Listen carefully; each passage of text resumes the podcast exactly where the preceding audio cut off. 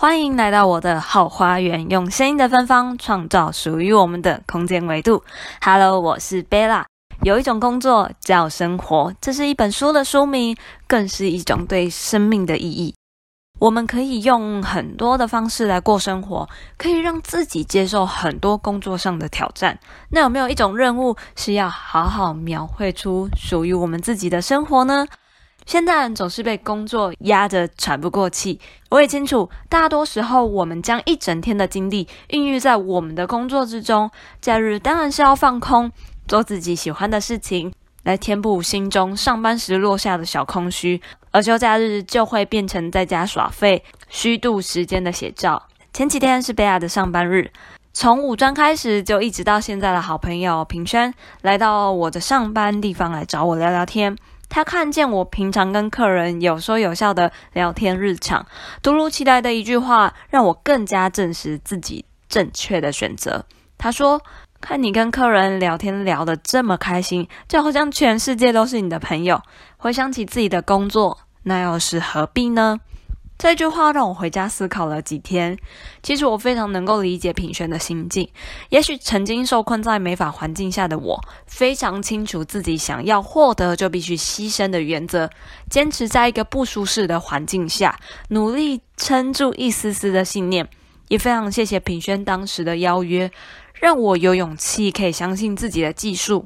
在曾经主管的否认之下，我依然开辟了在澳洲的美发旅途，也非常感谢澳洲的老板，每天上班都一直问我关于未来打算的问题，每天接受问题的洗礼，滴水也能穿石。直到现在回到台湾，找到喜欢的工作。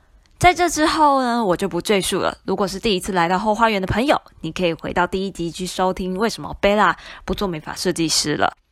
回到一开始，有一种工作叫生活这本书，其实贝拉早就读完了啦，一直在想说到底要用什么方式来分享这本书比较好，直到品轩说了这句何乐而不为，脑海里直接闪过这本书。而今天我用全新的方式来研讨这本书，平常我就会在书上面的重点就贴上标签纸，或者是对应贝拉本身非常有感受的字句。在上个礼拜也发现了心智图的妙用，所以呢，用心智图归纳出了这本书的四个重点，来跟大家一起聊聊。那我们开始咯。一、心情。不知道正在收听的你，有没有曾经听过贝拉说，最近的状态并不是那么的好。当自己其实开始有这个想法的时候，就表示内心真正的自己已经开始在为你自己打抱不平了。有的时候啊，我们真的需要一点点的自私，多保留一些空间给自己。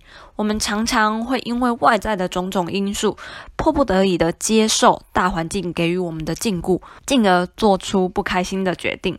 作者在书中提到一个我非常认同的点，要寻找热情，寻找你热爱的事物。你也许不知道该怎么样去解释这一份喜欢，只要你想到这份珍视的事物一直在你身边环绕，幻想出它在的未来是多么样的怦然心动，我相信你会拼命的去坚持。可能在某一天的将来，你可以亲手打造出来，或者是把它具象化，也有可能会成为你未来的事业。二、心态。没有错，就是心态。在这边我想先简单解释一下，为什么贝拉用心情跟心态做区分。对于我的感受，心情呢是一种情绪能量的转换，你可以非常明显的感受到这一股能量的起伏，你也会因为呢这股能量而改变你的说话方式、肢体语言。开心的时候会笑，生气的时候你可能会对着枕头出气，难过的时候眼泪就会不自觉的落下。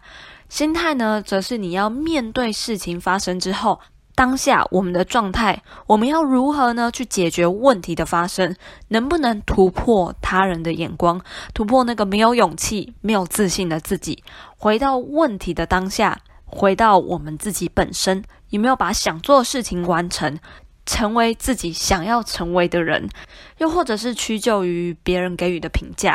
人生的路真的好长好长，我们没有办法去仰望这一条路的尽头，但我们可以选择好好善用时间，迎接无限的可能，让时间留白，感受放空的美感。时间呢，就像接力赛一样，我们需要去等待那个跟不上脚步的自由灵魂，毕竟他不随波逐流，容易呢被有趣的事物给吸引。为了自己留有喘息的时间，相信我，他很快就会回来的。当自由灵魂回来的时候，你便能找回到真正的自己，那个时候再为自己努力一下吧。找到喜欢热爱的事物，经过时间的累积，用找回来的自信与经验交织，在创作的过程中绝对可以体现出你的专属特色。三、不要与时间追逐的过程，切记不要去羡慕，也不要去嫉妒。虽然呢这个路途十分的遥远，也不确定呢这条路要到什么时候才能看到尽头。能确定的是，我们没有时间去恨，恨会折损我们原本的才能。老话一句，时间就是金钱，与其把钱花在这里，不如用钱去创造更高的价值，让我们的生活变得更有趣。把时间放在我们愿意去实现的未来，打造那一份怦然心动的美好。光是想就非常的兴奋，你觉得呢？改变呢分成两个步骤，第一是执行，先找到你喜欢、擅长或者是能够赚钱、对社会有意义的事情。就好比贝拉透过文字、声音梳理自己内心的思绪，将生活的大小事分享给来到后花园的你，想透过这个空间与你一起排除世界的纷扰。这就是后花园所能提供的价值。当你累的时候，想要有个朋友在你耳边说说一些故事，或者是我们可以成为互相提携的成长伙伴。第二个步骤呢，就是行动。空想是没有用的，我们常说口说无凭，那我们就把它记录下来，写下来，用声音用文字保留，然后做出改变，最后再加上时间复利的加成，细心耕耘，等待发芽。这份热爱的事物会渐渐的变成你的习惯，把它变成生活中不可或缺的一部分。如此一来，在你日常的工作中，当你休息时就会想到它，也对应到这本书的书名，有一种工作叫生活。